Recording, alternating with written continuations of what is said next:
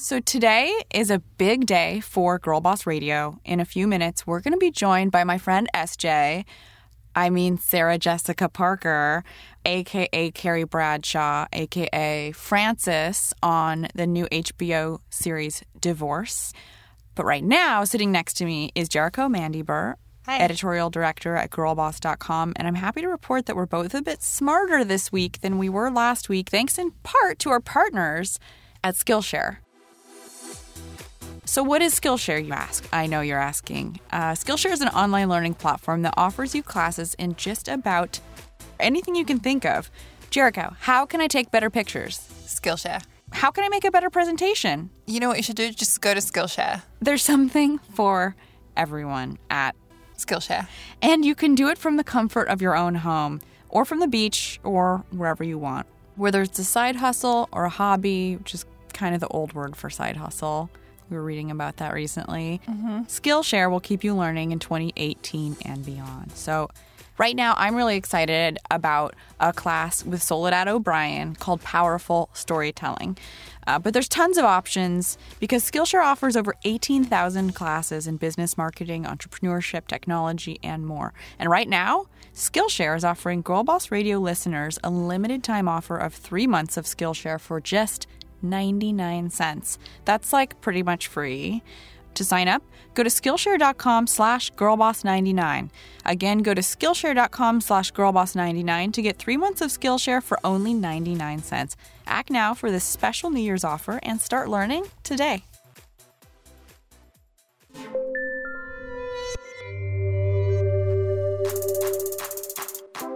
Success. It's such a complicated idea, and yet for so long we've all collectively subscribed to a single definition of the word, which was likely given to us by a white haired dude somewhere in a boardroom in the 1960s. And there's nothing wrong with that definition, with the notion of climbing a corporate ladder with a singular focus.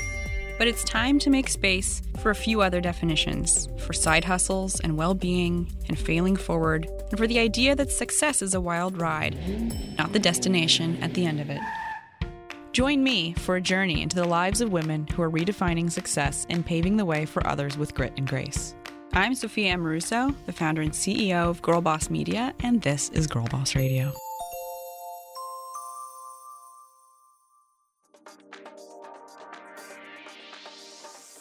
Born in a tiny town in southeastern Ohio, Sarah Jessica Parker never thought that she couldn't be all the things she wanted to be. In junior high, when her parents put everything they owned into a VW bus and packed up the family to move to New York City, her love of stage and screen blossomed, and she's been a working actor ever since.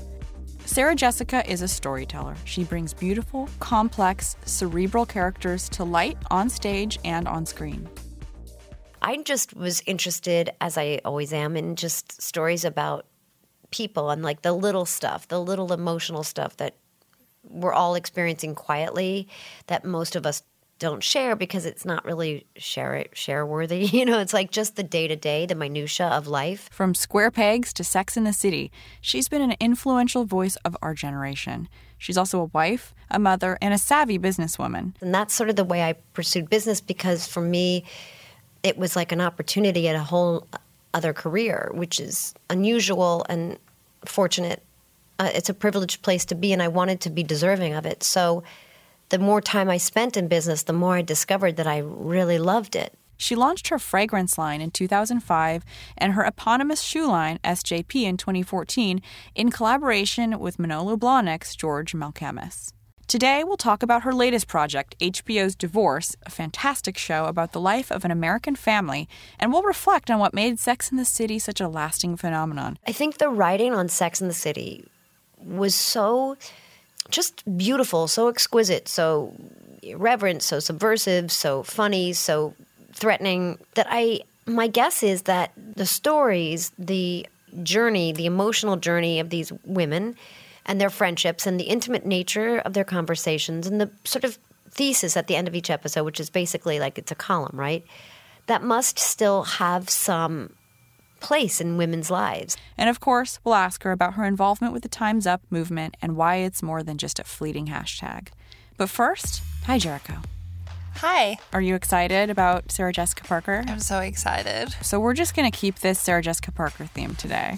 Just it's a SJ love fest in here. It is. And if you guys don't know about this Instagram account, if you are a fan of Sex and the City or Sarah Jessica Parker, there's this account called Every Outfit on Sex and the City. It's at Every Outfit on SATC, right? Uh huh. And it's got over 400,000 followers. And as the name suggests, it's literally just screen grabs of outfits from Sex and the City. So, who's behind this? So it was started by two friends, a writer director called Lauren Garroni and Chelsea Fairless, who was a fashion editor and she's a designer at Female Travel right now.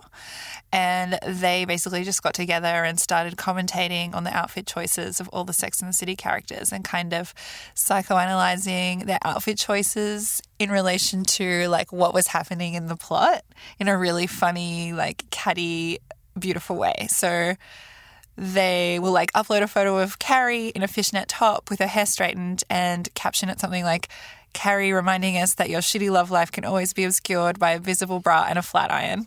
So, basically, turning like every moment in Sex and the City into some like universally relatable. Yes. Yeah. So if you're a fan of the show and you've watched it like five times all the way through, you'll still get something new out of it just because of the way that they describe like the outfit choices that the costume designer Patricia Field made that kind of sent little like subtle messages and cues to the audience about those characters. Yeah. So Chelsea's queer, and obviously Patricia Fields, the famous costume designer, is as well. And so the account is really popular in like the LGBTIQ community because it calls out these kind of queer signifiers and visual themes in the show, and how the show was kind of problematic, and it kind of you know dates badly by 2018 standards, but it's still so amazing and universal in all these other ways. So they always say, you know, Miranda's a closet lesbian. Um, oh, and they invented the hashtag woke Charlotte, which has been written about a lot, where they Yeah. rewrite Charlotte's lines to make her seem really progressive. Oh, so they rewrote her lines. Yeah, Okay, because so I was looking at it and I was like, grabs. wow, this is really progressive. Yeah. Uh, and I thought that was actually the writing on this show because I haven't seen every episode. Mm-hmm. So it's almost mm-hmm. like Charlotte is like the antithesis of that. Like she has, she says kind of progressive things, but it's in a surprising way on the show because it's mm-hmm. like her character is supposed to be the opposite of that, like super traditional and romantic. So they basically like superimpose new um, subtitles so it looks like Charlotte's saying these really amazing things.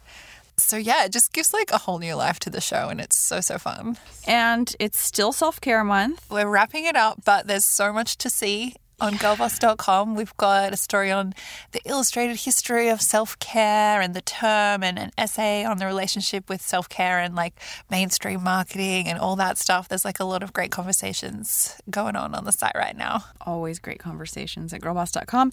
And remember, tickets are on sale for the next Girlboss rally. It's coming to LA on April 28th. Ooh. Early Nerd registration has sold out, but you can still get your general admission or VIP registration at girlbossrally.com, and we'll have more information for you, including announcements of some of our amazing speakers because it's going to be good in the coming weeks. So stay tuned, and if you haven't subscribed to our newsletter uh, at girlboss.com.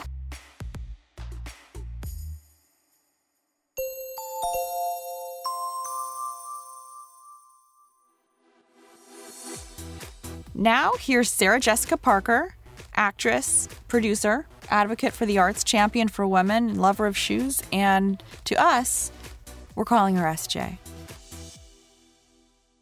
So, SJ, I want to hear about your childhood. You grew up in Ohio?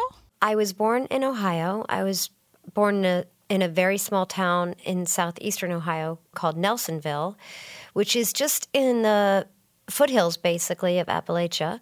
And that was because that was the nearest hospital to Athens, Ohio, where my parents were in university. And when I was about five years old, we moved to Cincinnati, Ohio, and I lived there until I was 11. And then when I was 11 years old, we moved to New York City, and I've lived in New York City ever since. And I heard your family packed up a VW and moved to New York, but like your place wasn't ready and you guys like moved somewhere else. Like it sounds like such a like such a 70s like family kind of camp movie or something. Was it like that? we could pretend we could make it into that. Um, I mean, it, there was something kind of. Well, it felt very much.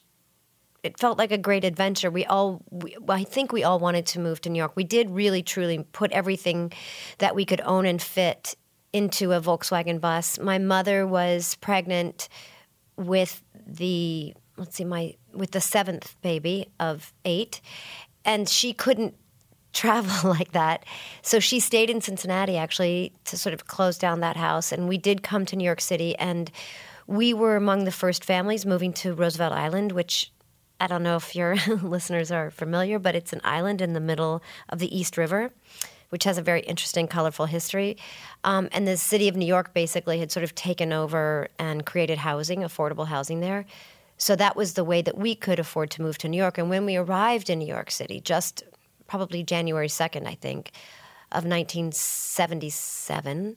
Our apartment wasn't ready, so we, I think my father just found, um, he found a couple of hotel rooms at a Holiday Inn in Yonkers, and we lived we lived there for a while, and um, eventually he found in the New York Times real estate section a house that we could afford to rent in Dobbs Ferry, New York, which is just up the Hudson. I mean, it was a very exciting time like I said, for most of us, I think who wanted very much to be New Yorkers and live in New York and have all of that that experience, what we imagined. But I think it was probably much more of a trial for my parents, and um, and not every sibling had a sort of dream.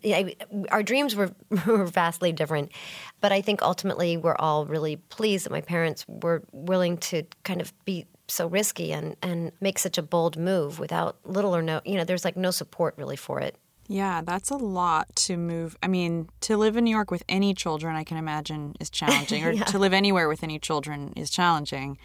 But eight of them, did you live with all of your siblings? Yeah, um, there were six at the time, and my mom, like I said, was pregnant with my soon to be born sister, who was uh, who's called Allegra. She was born at Yonkers Hospital, and yeah, we all live together. We're all from the same mother. Um, we have two different fathers. I'm the youngest of the first set of biological parents, and then my mother remarried, and she's still married to my stepfather. So we're all we were all raised together, lived together. You know, shared one bathroom, shared bedrooms, all of that. The good, the bad, the um, brutal. you, I mean, you started acting really early. How old were you when you started working in theater? And was that something that you were interested in? Did your parents push you in that direction? How, at that age, did you get involved in, in theater? There was a unusually fortunate sort of turn of events that we benefited from, which is that um, at the time, our local NBC affiliate in Cincinnati was a station. I think the call letters were like um, it was WLW, and um, there was a gentleman there who was making what were NBC's versions of. Do you know after school specials, or are you too young? Uh, yeah, no, I do. Okay. so NBC's version of, of after school specials were these programs called Young People Specials. And they were on like, you know, twice a year maybe. And the gentleman who made them was writing and directing them, shooting them in Cincinnati, Ohio. And of all crazy things. And there was an ad in the paper when I was eight that they were doing um, an adaptation of The Little Match Girl, which is a Hans Christian Andersen very tragic story. And I saw it, and uh, my mom let my sister and I, I have no idea why, because we'd never been act. I mean, we weren't actors, but we marched ourselves down to our local NBC station in downtown Cincinnati, and we stood in a long line of like 500 little girls. And then I was cast in the role. And I did it. I shot it over the course of, I think, five business days. it was an amazing experience. Like, it was, you know, I mean, it was the portal to like life change. And I think primarily I just really loved the idea of being somebody else. I was perfectly happy in my own life, but this escape to this other story just was like completely, it was really seductive and I got they paid me, you know, like $500 and I would get out in time to get to my ballet classes and then they would give me $5 to get something to eat mm-hmm. and $5 to me was like somebody handing me like gold bullion. You know, like I never handled five dollars before, and I just the whole experience. You know, being paid to have this kind of extraordinary for me, this singular experience, really just changed my life. And at the same time, my brother was performing locally. Um, we had a lot of at the time, and Cincinnati is actually very a place of um, great culture. There's a really well-known theater there, an equity theater. We have a you know beautiful ballet company. At the time, there was this very important symphony and this great conductor that was you know known all over the world.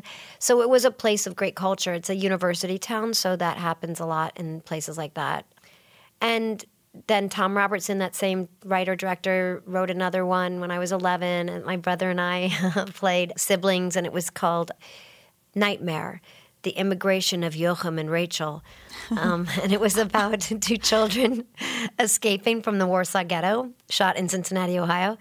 And um, I don't know, I just kept having these experiences. So when we moved to New York, by the time we moved to New York, I had seen another ad in a paper for a play that was about to be produced on Broadway, and they were looking for two children, and we were coming to New York to see my dad, my real dad. I mean, all these sort of things, sort of this confluence of things kind of came together, and we ended up, I ended up being cast in that on Broadway and traveling to London to rehearse. And then we went back to Cincinnati. And, and then it was after that that our family moved to New York. Was your career part of the reason that your family moved to New York? Or was it like, you know, was it like, I mean, it's kind of a chicken and egg thing, but that's, yeah. That's the place where you do that. Was that yeah. an influence? Because that's a that's a that's a huge deal for your parents to get up and do that. Yeah, I think I mean in part they did. My father also, my stepfather, with whom we were living, was a truck driver. He was a semi. He drove, um, you know, like eighteen wheelers. He drove like massive trucks, grain trucks across the country, and he had ambitions to start a trucking company that would do the transportation for uh, bus and truck companies. So he felt that there were opportunities for him in New York to actually take more control uh, of his professional life, and he had more opportunities because he was familiar with the theater and um, had worked in our local theater. So he felt, well, we could move to New York, and I could pursue this professional work and maybe make more money for to support my family. In the meantime, my children can pursue these careers in, in, in the arts and in the theater. And so, yes, it was a sacrifice for my parents, but I think that there was, they thought there was perhaps an upside. Cool. Did you have any other early jobs? Like, have you like worked in a restaurant or like, have you been an actor like through and through?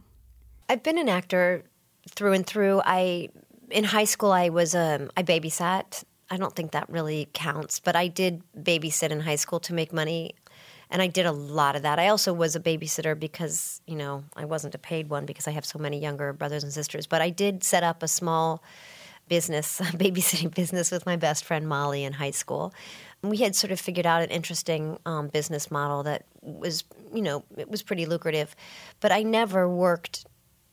I never had any of the traditional jobs one usually has after 18 to support myself. And that didn't mean that I was always supporting myself.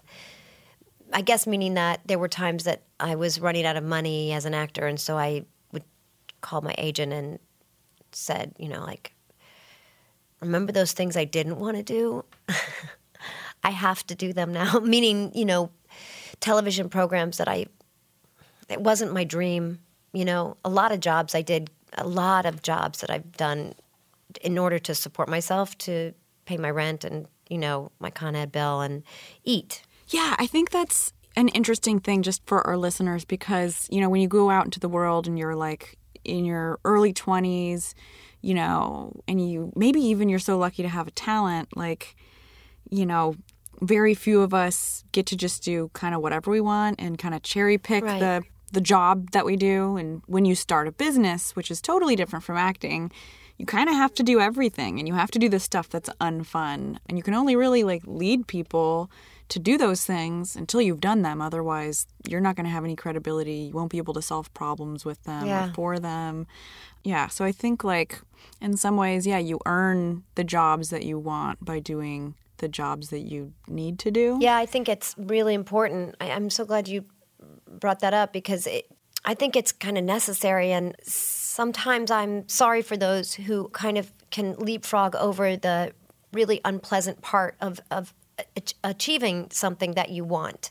And, you know, these triumphs that we have, like, they don't have to be public. You know, I think successes can be, you know, defined in all sorts of ways. But I think I am so grateful for all of the jobs that I didn't want to do that I had to do. Um, I'm I'm grateful that there were times that I was concerned and worked that much harder and was worried, uh, sincerely worried about paying bills and having to really make choices. You know, what does it mean to give up on a dream and and what do you learn from doing the things that that aren't pleasant that don't make you feel proud and i'm not talking about making unsafe choices or things where you are feeling in you know unsafe i'm not talking about that thankfully but i think you're absolutely right i think you know whether you're pursuing a life in you know business or creatively the more time you spend doing the, the least glamorous, the, the not public face of it is where you, I think, where you learn all the details that are the most important part. It's where you develop coping mechanisms, and it's, you know, it's the atom splitting, which is where you really learn your discipline. You don't build character getting what you want. like, No, and I think it's a burden to just get what you want. I think it doesn't allow you. Also, you just don't cultivate empathy or curiosity, missing out on on making it on just getting by. Like there is something so I don't know. It's a really uh, it's an enviable place to be. In 2005, Sarah added beauty entrepreneur to her list of accomplishments. Since then, her fragrance brand has continued to grow. I asked Sarah to talk about why she started with fragrance. When I started doing Sex and the City, the television series, Darren Star, when he initially offered me the part, he said, you know, and you can be a producer on the show. And I said, I, you know, I don't know. I, I've never produced television. I hadn't. I'd worked a lot in television, you know, as a journeyman.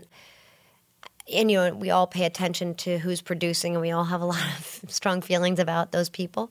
I hadn't been observing, like you know, shadowing. And he said, just pay attention. Just you know, I'm giving you this opportunity, and of course, anybody would be foolish to say no. And I was thrilled, and so I started just listening and learning and trying to surround myself, you know, or just be among the people that I thought were be making really good, smart choices and seemed to really understand how to um, handle people and business and numbers and studios. And I ended up just loving it, and um, it became, you know, an, an enormously important part of that experience for me. And at, at the point in which I was thinking about a fragrance, which I had thought of for many, many years, I- just once again found a partner that I that had a long history and in her, you know, in her category in fragrance and beauty and was well admired in her industry and I just wanted to be around her. So I thought uh, this will be this partnership will be more fruitful than just launching a fragrance, but rather I'm going to learn from somebody who is held in very high esteem in her business. And that's sort of the way I pursued business because for me, it was like an opportunity at a whole other career, which is unusual and fortunate. Uh, it's a privileged place to be, and I wanted to be deserving of it. So the more time I spent in business, the more I discovered that I really loved it.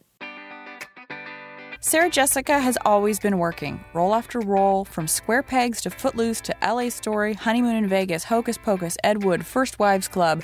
It's remarkable how many amazing roles she's played, but perhaps none more iconic than Sex and the City. I wanted to take a minute to talk to Sarah Jessica about why she thought the show was such a phenomenon. I think eventually we understood that people were had strong feelings about it, and not all positive.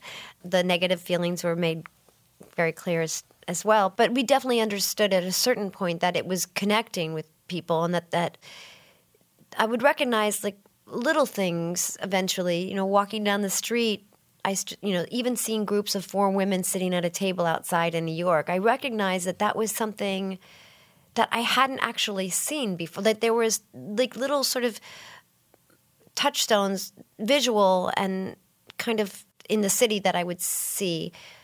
You know, you're so in the day to day of the work, and my work had become pretty um, demanding that I wasn't, and I guess I didn't want to think too much about any outside chatter or the, the peripheral stuff because it just would intrude too much on like how we were functioning maybe Yeah.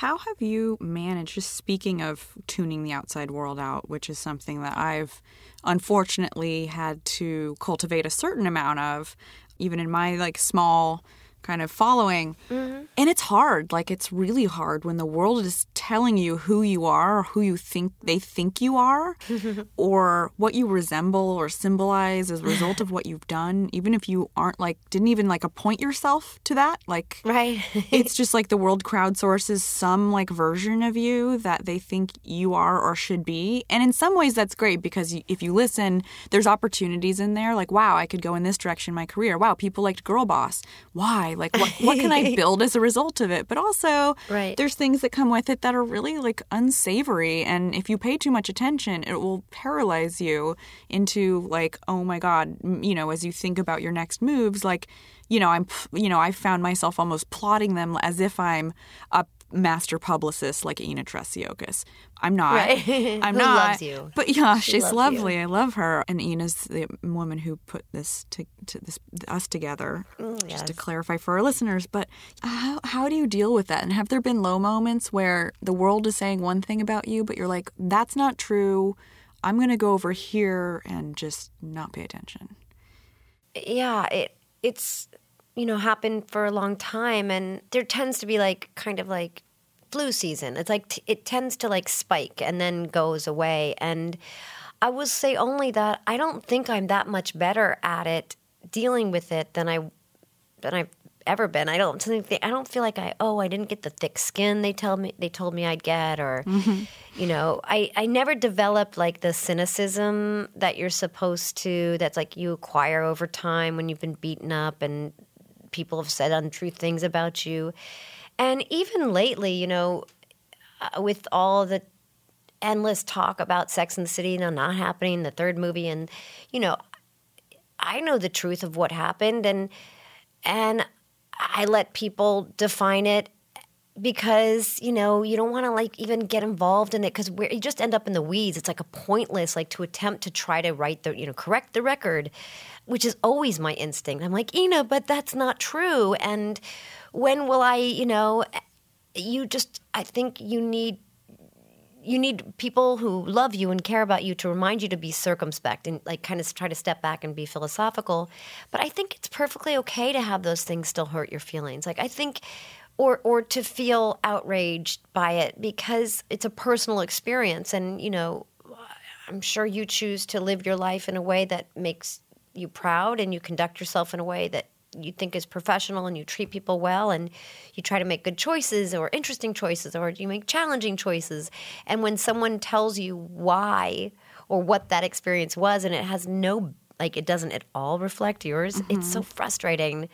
But on the other hand, there are so many worse things that people are afflicted with. Like if this is my cross to bear, right? If this, I know, if right? this Like, is boo, it, Boo hoo. yes, right? Yeah. then I have to find a way to just kind of integrate that. And, you know, there are right now, obviously, in our country, there are like really big, important conversations going on. And mm-hmm. my, you know, my offense at something is not, it just doesn't stack up. Yeah. Perspective will get you through so much, right? You know, just saying, like, okay, this thing happened to me. But if you're in a position, which I think most of our listeners probably are, to look around your life and say, but I'm fine. Like, I'm actually fine in the grand scheme of, you know, what's happening on this planet. Like, you know, Right. it can get you through a lot. Yeah, and I don't think I'm either one of us are, you know, in any way advocating just letting things go that are not okay Yeah. in your lives. But you can, most people can kind of draw the line between what is important and what isn't. And yeah, mm-hmm. exactly. Absolutely. And when you're young, I think it can sometimes things can seem so much more amplified than once Yes. it's once it's happened a few times. And you can always kind of cast yourself into the future where you're going to be like scoffing, like laughing, making jo- jokes about that insane crisis that you had, you know, a year ago. Yeah. With the Instagram account Every Outfit on SATC and the hashtag Woke Charlotte, the show still remains part of pop culture in 2018. I think that's really interesting, and I think that actually speaks more to anything like to the writing then, because the greatest, the hardest thing to do, I think, with any any art form that lives like on film, right? So cinema or television, whatever now, or on your computer. And it, when there's a relationship with fashion, it's it's very hard to not have it be end up being like a period piece, you know, mm-hmm. because it looks dated the the fashion tells you, oh, that was this year, that decade. But I think the writing on Sex and the City was so mm-hmm. just beautiful, so exquisite, so irreverent, so subversive, so funny, so threatening. My guess is that th- this the stories, the the journey, the emotional journey of these women and their friendships and the intimate nature of their conversations and the sort of thesis at the end of each episode, which is basically like it's a column, right? That must still have some place in women's lives. I guess is my mm-hmm. is my guess is that's the uh, that would be the thread that pulls it into this century, like this decade, right? You know, because Yeah. otherwise you would see it. It would almost be like an amber because of the cost, you know, because of the fashion in a way. So we're really only halfway through this conversation with SJ, but there is so much more to come. Now, since we're talking about fashion, let's talk a little bit about Stitch Fix. Stitch Fix, oh my gosh, the story I wish I had when I started a fashion company. Uh, they just IPO'd. They like do over a billion dollars in revenue. I just don't even know how you do that. I tried to get like halfway there. Their success is really just an indication of how amazing their product and service is. Like I got a dress in the mail and it just it feels like a really expensive dress. And they just make it so easy, right? You you fill out your style profile and they send you clothes, shoes and accessories picked just for you, your size, your lifestyle, your budget, and of course things that you'll like and I love the style profile. It's my favorite part. Sometimes I just go back and edit it. you just like to click around, don't you? So, and sending stuff back that you don't like in the event that you don't like something is super easy. Stitch Fix covers shipping both ways for returns and exchanges too. And there's no subscription required. You can get your fix monthly, quarterly, or whenever you feel like it. So, Get started now at stitchfix.com slash girlboss. And you'll also get 25% off when you keep all five items in your box. That's stitchfix.com slash girlboss to try Stitch Fix today. S-T-I-T-C-H-F-I-X dot com slash girlboss.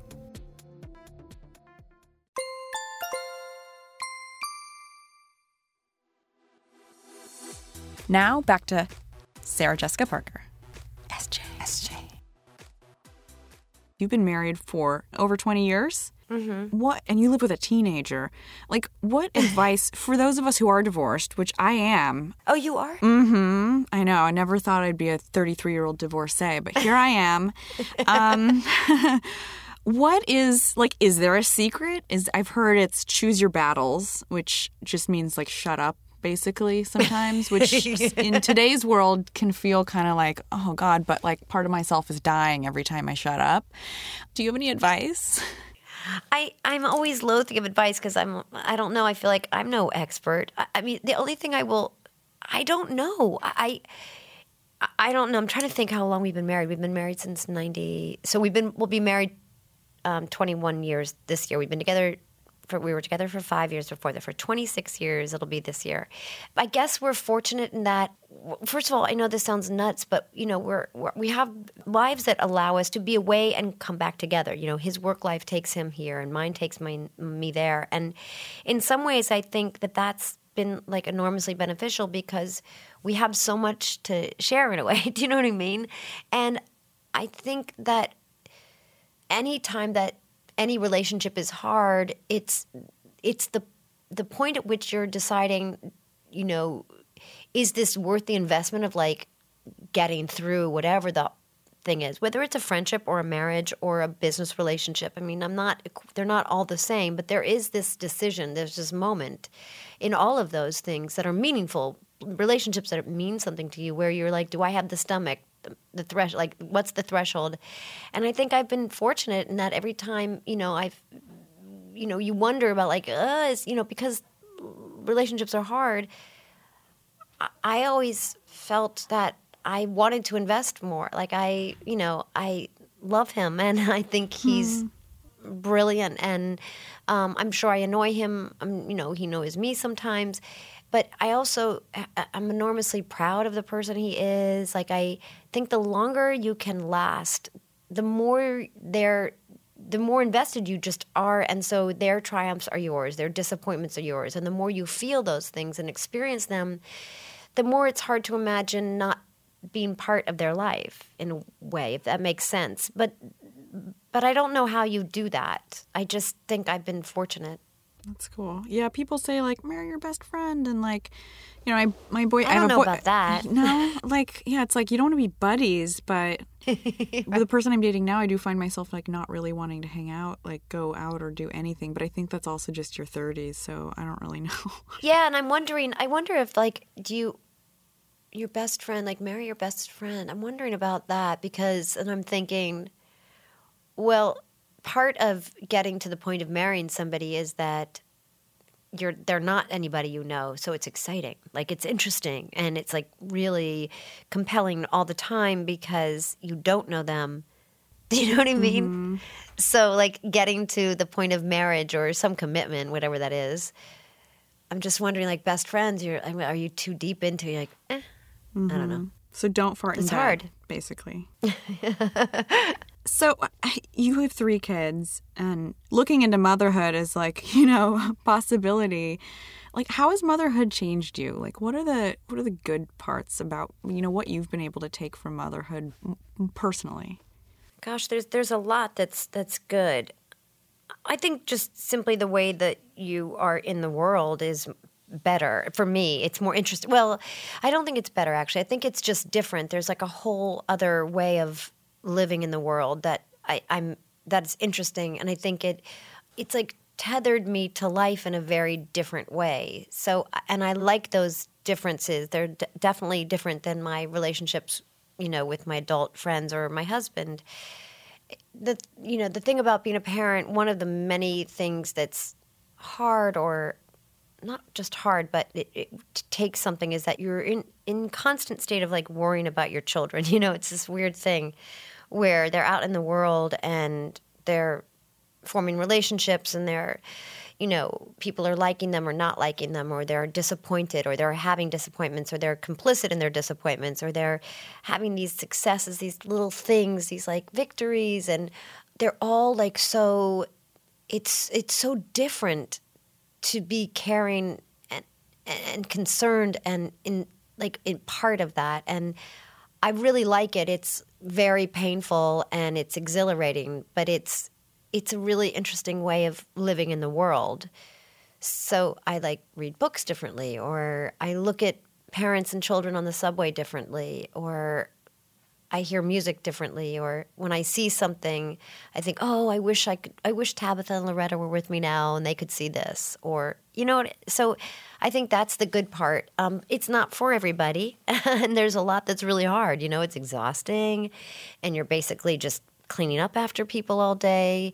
You're one big old old fashioned secretary. Like all I do is organize people's lives and get them here and there and you know all that but it's what i wanted and with that though comes like witnessing somebody hopefully develop into a really interesting decent person who contributes something hopefully As an artist, SJ skillfully and masterfully brings to the screen all the complexities of human relationships as girlfriends, mothers, wives, and her latest project, HBO's Divorce, is now in its second season.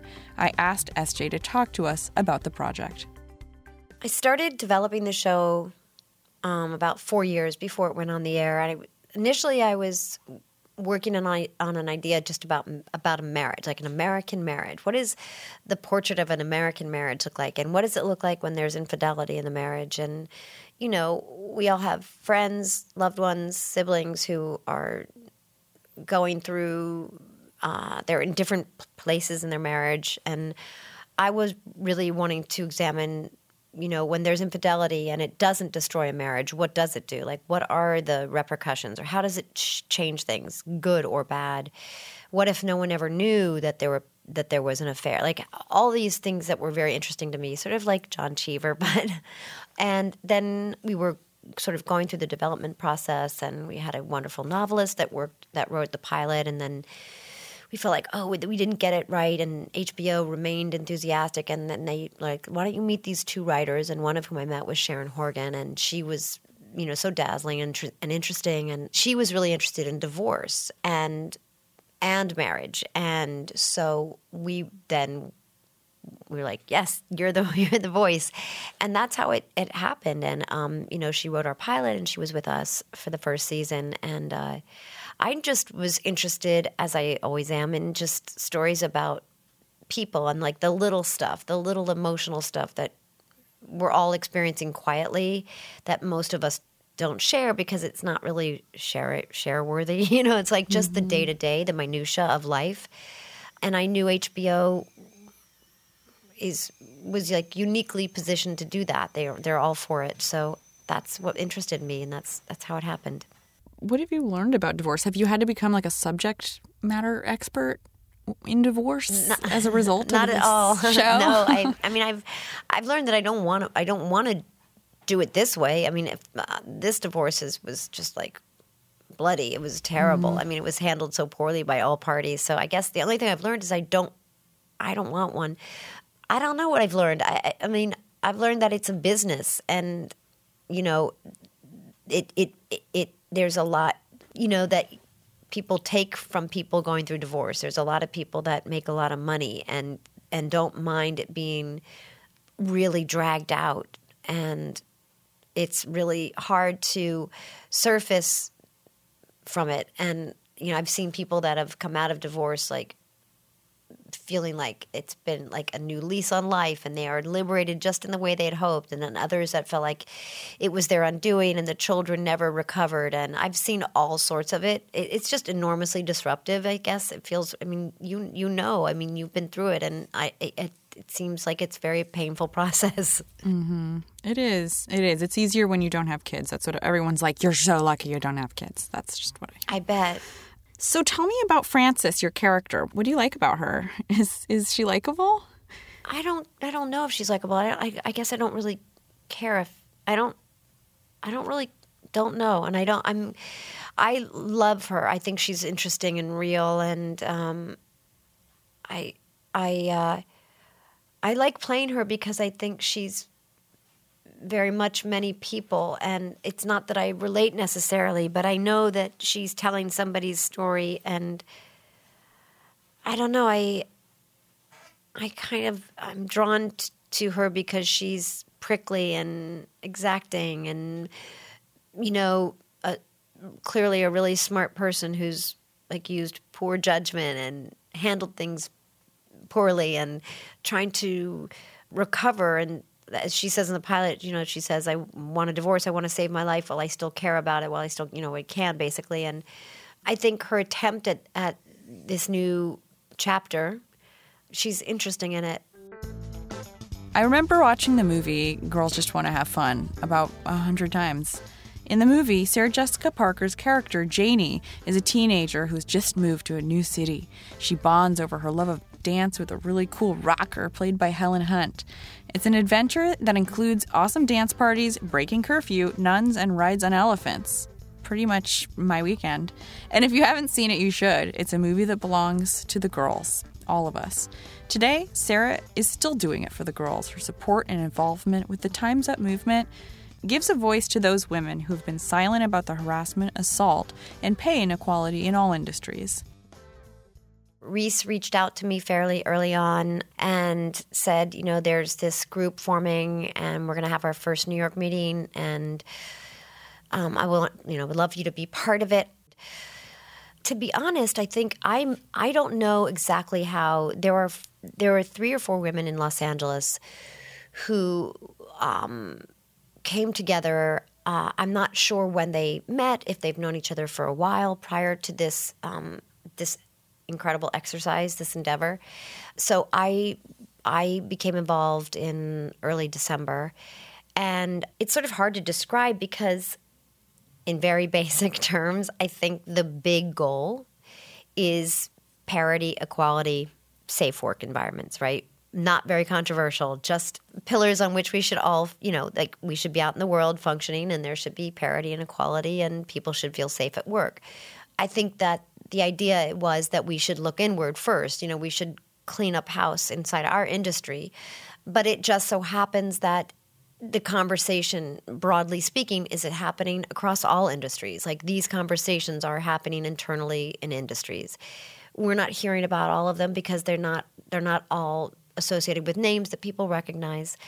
But I think the goal is is really admirable and and it's a huge conversation. It's a complex one, and we're see- we're seeing kind of all we're hearing all sides of it right now. You know, we're hearing people really sharing some loudly and some more quietly, really stunning and very upsetting stories.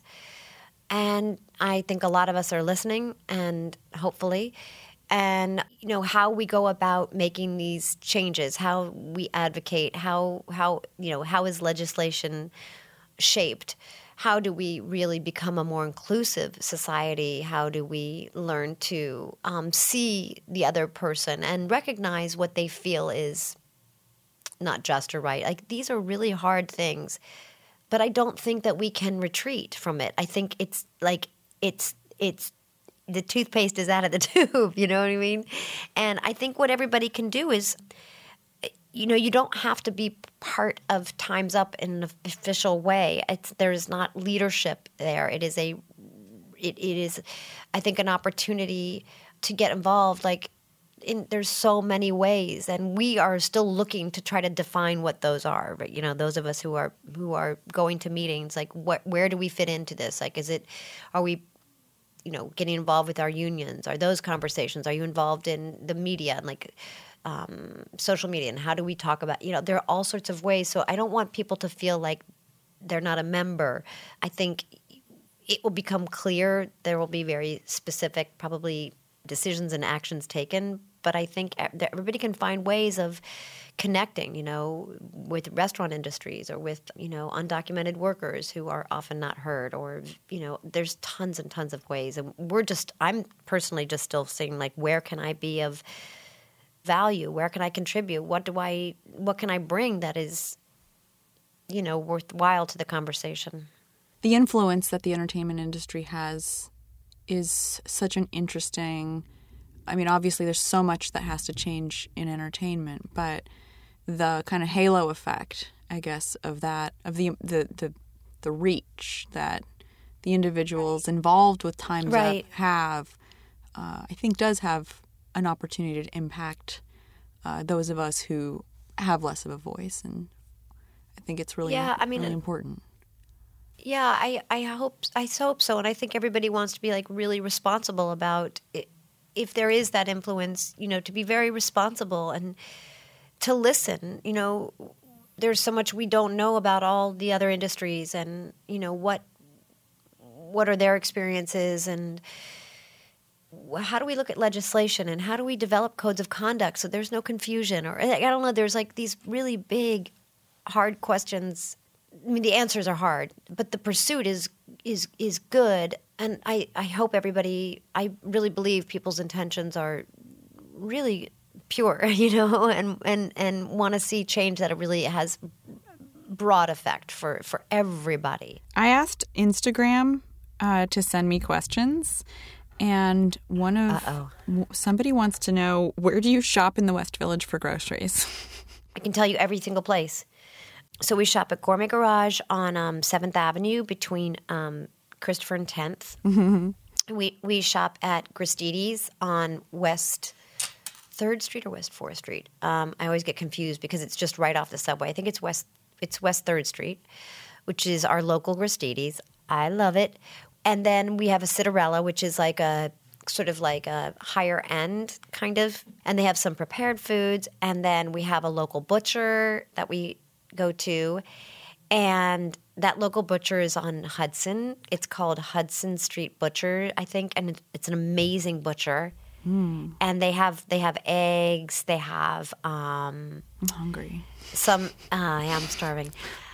So those that's where we shop locally, and then we have an, um, a fantastic, like unbelievable deli on West Fourth Street called Sam's, and they are the nicest guys ever, and it's a true just deli, and they're open, you know, six a.m. till like eleven p.m., and they're the nicest guys ever. It's amazing how much you have in New York because if someone asked like where I shopped in my neighborhood roughly, it's like there's Gelson's and that's kind of it. Like you Oh, have but Gelson's is really nice, right? Gelson's is nice, yeah.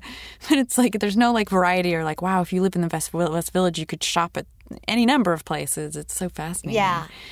It's good. But you have to carry them home in the dead of winter and your fingers are like dying and they're like made of glass. They're like practically falling off and you've got like plastic grocery bags like pulling your digits apart. That's it's why I painful. couldn't. I would have had to move to New York a lot younger if I was gonna. Okay, Yeah, you be. you have to Yeah. figure it out. You have to learn to survive. So I I ask everybody on this podcast what their girl boss moment was. And a girl boss moment is really just like the moment in your most recent history where you you know, where you felt like you were in control of what you were doing in that moment, that you weren't doing it like out of obligation, or if you were doing it out of, obligation, it was because that obligation made you feel good. Uh, it could be, you know, putting lotion on your feet before bed or, you know, graduating from college um, just like a moment that you felt really good about yourself. SJ, what was your Um, oh my what was your most recent girl boss moment? I, I'm going to say something that's kind of strange, and I'm, I'm going to try to explain it. You- You probably inspire this and thinking about your listeners, but um, I have one of my businesses I own with a partner, and we're very close, and our business is outside of that is run entirely by women, with the exception of our um, IT person. but and this isn't my Pretty Matches business at HBO; it's a different business. And my my partner got very sick, and it was very upsetting and very scary. And we all just kind of got together, and something just changed. And I think I'm using this as an example because I really felt at that moment when I came to the office and said to everybody, you know, this is what's happening and this is what we have to do now. It felt as as upset as we all were and as worried as I was about my beloved partner.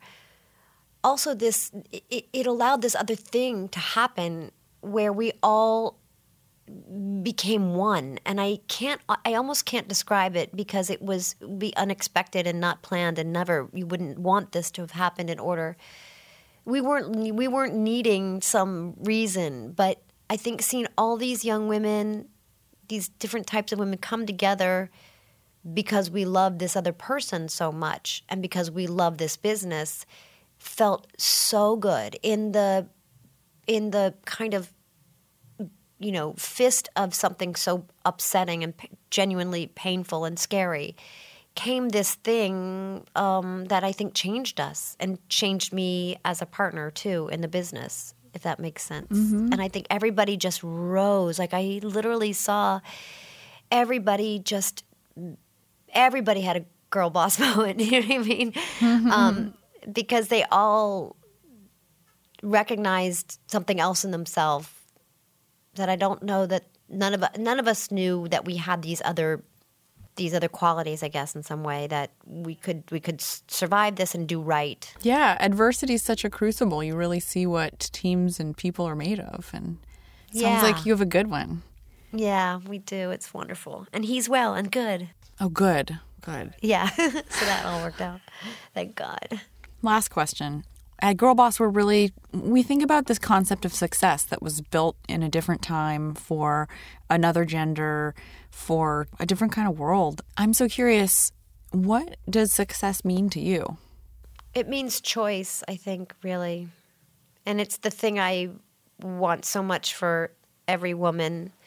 Um, it's the thing I think a lot about, not just lately, um, but more so lately as I, you know, recognize how hard it is for so many women to have the life they want. And sometimes it's related to being a working mother, and the, the women I see on the subway or in my life that I know are working two and three jobs. And I know that my success allows me to make professional choices and personal choices, and that changes everything. That's like that's like liberty, you know. That's total liberty. And so I just want so much for all other women to have that to have choice in their life. And that I think often comes from success because it's financial success allows you to have the things you need in your life, you know, to have a safe place for your children if you're a working parent, to make creative choices, professional choices, you know, and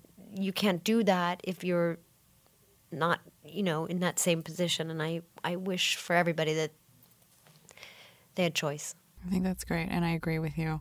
Thank you so much for joining me on Girl Boss Radio. This has been such a pleasure. Oh, thank you for having me and for having such a making allowing such an interesting, smart, thoughtful conversation. I really appreciate it.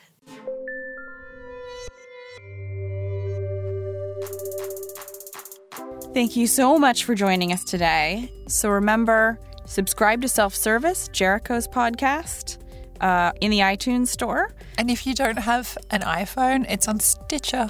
It is on Stitcher. And come to the Girl Boss Rally. Come come see us. You can do that at girlbossrally.com.